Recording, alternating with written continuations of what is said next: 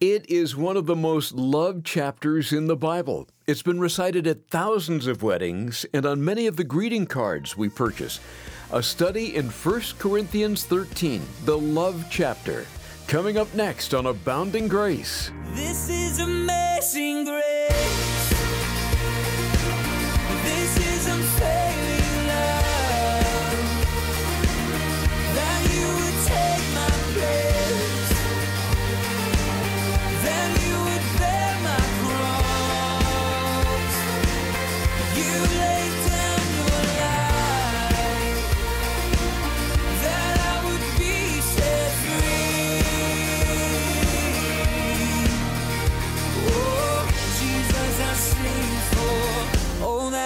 Done for me.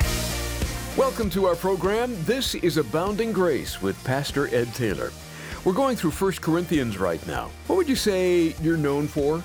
Maybe it's your accomplishments at the workplace or your wealth. Some are known as being a gossip or an angry, bitter person. But wouldn't it be nice to be known as a loving person? That's actually what the Christian should be known for, and today we'll be encouraged in that direction. Here's our teacher once again, Pastor Ed, in 1 Corinthians 13. Concerning these spiritual things, Paul says, I don't want you to be ignorant. When the Bible talks about us not being ignorant, it actually has these areas where those seem to be the things that the church is most ignorant about. Ignorant about spiritual things, ignorant about the coming of the Lord, ignorant about God's plan for Israel, and we don't want to be ignorant about those things that are very important to God, the wiles or the schemes of the devil. He says, Don't be ignorant. We're not ignorant of his devices. So we slow down on these sections, especially here in chapter 12, looking at the manifestations of the Spirit, learning about the unity of the Spirit. The church in Corinth, like any other church, it's possible for any other church. We look at Corinth and go, oh, I can't believe they did that. No, it's, it's possible with any church to get off track, to see great problems arise. The church got off track, the leadership got off track, and the church almost went down. It required God to intervene by sending Paul, getting a letter into Paul's hand with a report of what was going on, and then Paul jumped in and said, No, no, this is the way it needs to be. And that's what we've been reading through and learning from in 1 Corinthians. This is the way it needs to be on these topics, inspired by the Holy Spirit. Corinth was a city given over to carnality and sinful idolatry. The church was saved out of that and brought into a, a, relationship with Jesus Christ. The only problem with that is that those that got saved out of the world brought a little bit of the world with them. It's very hard just to leave the world. You gotta, you, you've got to be in a place where you're washing yourself with the water of His Word and you're enveloped in the Spirit of God. It, it's almost like you, you need to take a shower daily to wash off the things of the world, to wash off the effects of the world, the thinking of the world. This world system loves to press us into its mold, and Corinth was no different. The key for them and the key for us is to be in the Spirit. That's the only way you're not going to find partying. You know, going out and partying and clubbing and all. That's the only way you're going to find that not attractive because Jesus is more attractive in the spirit. If you're in the flesh, anything goes. It's a bad place to live your life. Oh, don't worry about it. It's not that big a deal. I can handle it. Really? You can just take on the world in your own strength. You can go against sound wisdom and knowledge. Very, very easy for us to justify just about any behavior, even when the Bible is crystal clear. The Bible couldn't be clearer on living in the power of the Spirit. The Bible says in Galatians chapter 5, he says in verse 6 or verse 16, I say then, walk in the Spirit. The idea behind the word walk is your whole entire life. Not church life, work life, personal life, my time, your time. It's life, it's your walk. It represents your life and mine in its entirety. It says, Therefore, walk in the Spirit, you shall not fulfill the lust of the flesh, as your flesh rises up in lust. Again, in chapter 5 of Galatians, verse 25, it says, If we live in the Spirit, let us also walk in the Spirit, the whole manner of your life. Let us not become conceited, provoking one another, envying one another. Chapter 12 is about unity. It's about spiritual unity and oneness in the body, being careful not to think too highly of ourselves, especially as each of us have been given different spiritual gifts. And the manifestation of the Spirit comes upon us in different ways, especially. And that's why chapter 12 ends with these rhetorical questions. In verse 29, are all apostles? No. Are all prophets? No. Are all teachers? Are all workers of miracles? Do all have the gifts of healings? Do all speak with tongues? Do all interpret? And the answer, of course, to all of that is no. Which, by the way, is a side note. No necessity to get into it in depth. It's enough to just see it for what it is. These simple verses, taking at face value literally, which is what we do with the scriptures, puts away the notion that tongues is the only evidence by which you are saved. It seems to be popular these days. It's just not true. And that if you haven't been if you haven't been if you haven't seen the manifestation of tongues in your life then somehow you're a second class christian you're a second class spiritual that, that's not true this is so clear not everyone speaks with tongues the bible says not everyone's involved in these things but verse 31 earnestly desire the best gifts and yet i show you a more excellent way a lot of people pause right there and go okay what's the best gift what is it? Is it tongues? Is it prophecy? What, what's the best manifestation? What's the best gift? Is it the teacher? Is it the one that's speaking forth the word of God in prophecy? Is it one that's gifted with mercy? What's the best gift? Well, listen, I believe that the best gift, the best manifestation of the Spirit, is what is needed at the moment. It's what's needed right before you. It's not, this isn't a statement of an elevation of who is most important or what is most important. It's, it's a statement of here's the reality the best gift, the desire in our hearts for the best gift isn't to desire a gift. And we've just spent an entire chapter looking at how you're not more important than anyone else, depending on what your giftings. We're all part of the body. Mm, you and I, you're not more valuable than me. I'm not more valuable than you. We're all important in the body of Jesus. So it's not desire the best gift so you can be better or best. It's desire that best gift to be used by Him the best way. What's needed in the moment? It's not a matter of role or position, but rather a matter of need and effectiveness in ministering the gospel. Another way of putting it, the best gift is the gift that's going to bring the most glory to God in that instant. The manifestation of Spirit, the best manifestation of the Spirit in that moment is the one that's going to bring most glory to God and least amount of tension to you or me. That's the best gift. It's not looking at each other and going, wow, look at your gifting. I sure wish you have the best gifting. No, that's the gifting the person has. And it may or may not be effective in the moment.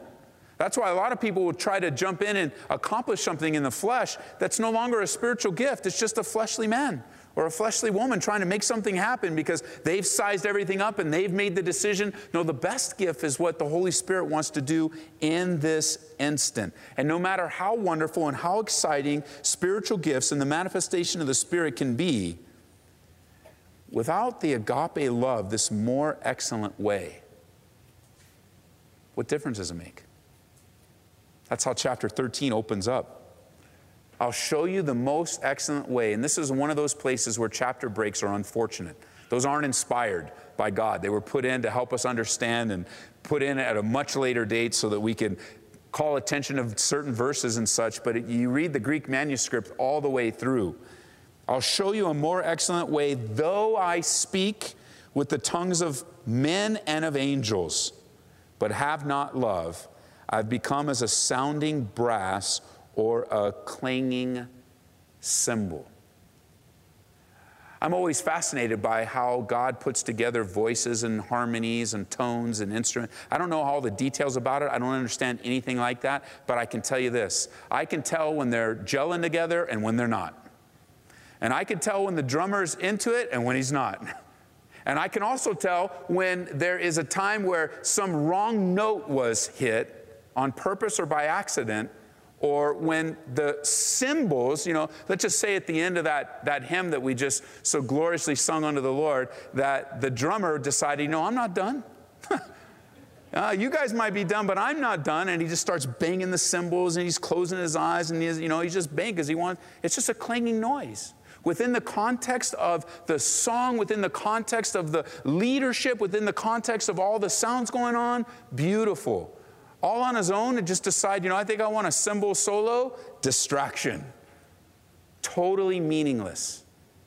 The drums, the cymbals have a place, but outside of that place, not very useful.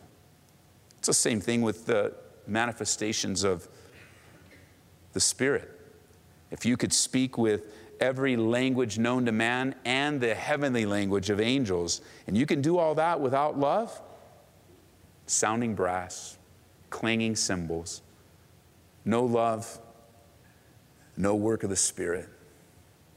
He goes on to say, and though I have the gift of prophecy and understand all mysteries, I emphasize those words, all knowledge, though I have all faith, which none of us have, he's really trying to stretch our thinking here. He says, If I had all these things, I understood everything, and I could even move mountains, but I don't have love, I am nothing. What difference does it make? And though I bestow all my goods to feed the poor, and though I give my body to be burned but have not love, it profits me nothing. See, the Bible teaches us that the Holy Spirit pours out into our hearts the very love of God. That's yours and mine as a believer. That the instant you're born again, the Holy Spirit pours out the love of God in your heart. It's a miraculous thing. According to Romans chapter 5 verse 5, it says hope does not disappoint because the love of God has been poured out in our hearts by the Holy Spirit who was given to us. That's how I'm sure you have testimonies of people in your life that at one point in your life and at one point of knowing them, you would have said, That is the most loveless person I've ever met. So harsh, so mean, so uncaring, lacking compassion. Uh, you look at them and everything about their life, they're just, they're not saved. And there's not even an ounce of love from God in there. Not that they're never nice or kind, but that the mannerism of their life, just loveless and how you can meet that same person. They were loveless on Friday, they got saved on Sunday, you meet them on Monday, and they're instantly changed. It blows you, you don't even understand it. Hey, weren't you just so and so on Friday? Yeah, but I've been born again. How can you change that fast? And they don't even understand yet because they don't know Romans 5 yet. I don't know. I just know Jesus loves me, and I want you to know that Jesus loves you too. How is that possible? They, don't have, they haven't taken any theology class. They haven't even read the new believer stuff yet. How is that possible? Because the work of the Holy Spirit, it's already happened. The love of God has been poured into their hearts. And just as instantly as God can des- deliver someone from the bondage and addiction to alcohol or to drugs, He can also deliver someone from what you could call a bondage and addiction to hatred by pouring love into their hearts by the Holy Spirit the loveless can be the, become the very loving so that there is an ever increasing joy and love in our hearts. Even if you can't explain it, you might have people asking you, What is going on? And you, you, you can't even explain it. You, have, you don't even know yet. You're learning some of this stuff for the first time. And you're like, Oh, that's what it is, man. I just, man, I can't believe it. I'm just, I, I'm just watching it. Before, I would blow up. Before, I, I, I, just, that was a trigger in my life, and I don't blow up at that anymore. It's the love of God that's been poured into your hearts. It's His, and you could write this word down. You'll hear it all the time. It's the word agape, A G A P E. It's used different ways in the New Testament, sometimes as a noun, sometimes as a verb. You might hear it referred to as agape, agapeo, which is the verb form. It's the same word. It refers, it's the word, it's a Greek word for the word, English word love and it refers to the love of God, the selfless, self sacrificial love of God toward man. When you look at our English language, you know, we're so limited in the word love. We're so limited, period. And we'll use the same word for many different things. You, you could say, I love you to someone you really care, like your husband, your wife, your mom, uh, your friend. I love you. And you mean something by that. I really love you. And in the same breath, you can have a Big Mac in your hand and say, I love this Big Mac. Now, I hope you don't mean the same thing. I hope you don't mean that you love that Big Mac the same way you love that person. And that's not probably what you mean. You know, oh, I love the, man, I love candy. And I love you, honey. I hope it's not the same thing. Because our words are limited. We're actually using the same word to express two different feelings, two different expressions. The Greek language isn't like that. There are four predominant words used in the New Testament for the word love uh, in the Greek. If you want to jot them down, you can see them and you can even look at them as you're studying through. The first one is the word phileo. We get our English word Philadelphia. It literally, that's a word that refers to brotherly love, friendship type of love. Hebrews chapter 13, verse 1, it says, Let brotherly love continue. It's the word phileo. The second word is the word eros. Eros, we get our English word erotic from. It speaks of a sexual type of love, an intimate type of love. We don't see it in this, our English version, but we do see it in the Septuagint, the Greek version of the Old Testament. It's used many times. The third, the third Greek word that's used for love is the word storge. This speaks of a fondness, kind of a family type of affection. In Romans chapter 1, verse 31, talking about those rebelling against God, it speaks of them not having, they're unloving, and that's actually the word that has that reflects they don't have a love for their family. They don't care about their family. It's the word storge. And then we have the word agape, used over and over again, even here in 1 Corinthians chapter 13. It's the love of God that's been poured out into our hearts. It's not our kind of love. It's not possible for us to give agape love apart from God. No unbeliever whatsoever has the ability to give love as agape because they don't have love as agape. It hasn't been poured into their lives. They can be very kind, they can do very many good deeds, but the motivation isn't to please God. It hasn't come from God, it doesn't go back to God. It's more human on the human level. The, love of an unbeliever, as sweet as it is, is not the highest level love, agape. It's more like, a, it's more like storge or phileo. It's more of a friendship, familiar love. Uh, it's well appreciated and wonderful, but it's not the love of God. If you step back and just think about it for a second, one of the most astounding truths, one of the most startling things about the love of God is that there is a holy and righteous God that loves unholy and unrighteous people. It just blows my mind. That the Bible describes that love that even when we were dead in our trespasses and sins, or another way of saying that is even when we hated God and didn't live for God and didn't care for God, our life wasn't represented, even in our worst condition, God continued to love us in His purest form. It's the very essence of the grace of God. It's the very essence that, hey, you know what? I understand that whole love thing, and I, I mean, I, I get it, but I don't deserve it. Exactly. That's the grace of God, demonstrated in His love. John 3:16, God so loved the world, that would be you and I. The world represents a lot of people, everybody, that He sent His only begotten Son, that whoever would believe in Him would not perish but have everlasting life. I mean, beautiful in its simplicity. God loved, God gave, God sacrificed. I think it's clear if we were to open up tonight for a time of testimony, which we do from time to time on Wednesdays, there isn't one person here. I mean, there might be some that might do that because they, they kind of have a wrong understanding of what God has done in their life. But when we clear that up, you, there's no one that would come up here and go, you know, I, I got saved after I cleaned my life up. Yeah, I came to a Bible study like this, and, and they gave me a list and said, go take these 10 things. And so I did all 10 things, and I came back to God, and that's how He accepted me. That's not true. There's no way in the world you could clean up clean enough to be acceptable by God.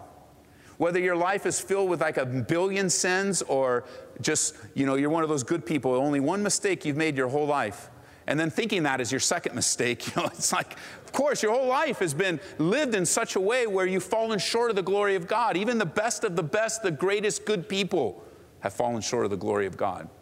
And it wouldn't be possible and it wouldn't be truthful for you to say, you know, this is how God saved me. I cleaned up my life, I got everything in order, and then I presented that clean life to God. If that is what you have chosen to do, here's the deal you have presented that in your eyes, that clean life to God, I'll tell you right now, God has rejected that clean life. It is not clean enough. Well, what do you mean, Ed? Because you're genuine and sincere. I want to be right with God. What do you mean? I got to go clean up some more? No, you just need to surrender and repent of your sins. God will clean you up. a lot faster and a lot easier than you could ever do. You know the cool thing about the cleanup of God? The cool thing about the cleanup of God is He doesn't start actually on the outside first, He starts on the inside. Like a fish, He guts you. that is one of the most sickening things that I've ever seen. Why anyone would want to fish, number one, I don't get it. But why anyone would want to keep it and gut it, that really I don't get. You know, Pastor Louis is really good at that, man. He can, he's done. I'm like, that is sickening, dude. But that's like your life, isn't it? Just that fast. And you're like, that's sick. I know. That's your life. He doesn't try to clean up on the outside. You know, take care of this and take care of that and watch your language and be careful how you dress. That will all follow. Because if we use that same illustration of the fish, it's impossible to clean the fish until it's caught. Until then, it's all theory. Until then, it's like, yeah, it would be really nice to clean a fish. Okay, catch one first. I've got it all figured out. I've even got my diagrams. I know exactly what I'm going to do and how I'm going to do. It's impossible to clean a fish unless you've caught it. And God, He cleans those that He catches. And those that He catches are those that have heard the gospel, the good news that Jesus Christ has died for your sins, offered you a way of escape for your life, given you opportunity after opportunity to view your sin for what it is. If there's anyone in the room that knows the depth of your sin, it's you. We all see the symptoms, we all see the outgrowth, we all see the consequences, but you live it. You go to sleep with it, you dream about it, you wake up with it, you try to run away from it, you try to drink it away, you try to think it away, you try to relationship it away, you try to run away, you try to walk away, you try to crawl away, and every time you wake up, there you are. You can't run fast enough. You can't run far enough. It's still there. That weight of knowing that your life isn't right with God. Your weight in knowing that you were created by God. You didn't just evolve from some whatever, whatever it is this time ooze, stars, dust, whatever. Uh, who knows what they're making up now? You did not evolve. You were created in the image of God. You bear his likeness. You have a longing to be right with God. The Bible says that God has put eternity in your heart. And when we're able to nail it down and lay aside all the distractions, bottom line, you know you're not right with God. God has shown that to you over and over again. And the only way out, the only way of escape, if you use the picture of being drowned, if you're drowning in the ocean, the only way of escape is to take on that life preserver and completely rest your life upon it. And even if you're too weak to grab it, God comes along and He wraps your arms around it, honoring your desire to be saved. And you can ha- that, that can happen tonight. It sure can, through simple faith in the Lord Jesus Christ. Friend, if you'd like to do that right now, would you give us a call? We'd love to answer any questions you may have. Call us toll free at 877 30 GRACE. And this is Abounding Grace with Pastor Ed Taylor. If you'd like to hear this message again, go online to calvaryco.church and search for Agape Love is Supreme. And here in the month of July, we've picked out a book written by Pastor Ed we think you'll enjoy and benefit a great deal from. It ties in quite nicely to our current study, too. It's called Ordinary Servant. Maybe you've wondered can God really use me? I'm just an ordinary guy or gal. Well, the answer in short is absolutely. Pastor Ed will lovingly and biblically walk you through how it is we can serve others with the heart of Christ. We'll send this your way for a gift of $25 or more to Abounding Grace. Abounding Grace is made possible through the generous support of our listeners. And again, we'll say thanks for a gift of $25 or more by sending you Pastor Ed's book, ordinary servant. When you make a donation to Abounding Grace, you're helping countless others learn and apply the Bible and grow in grace.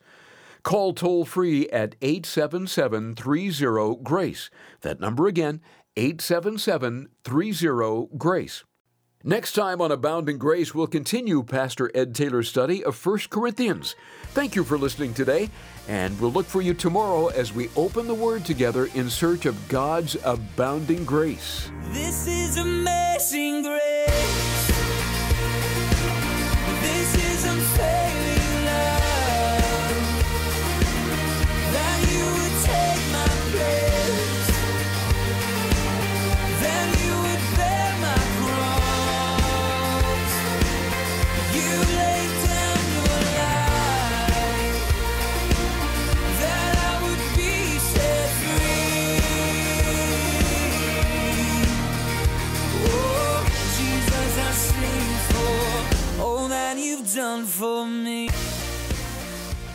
Abounding Grace is brought to you by Calvary Church, Colorado, here in Aurora.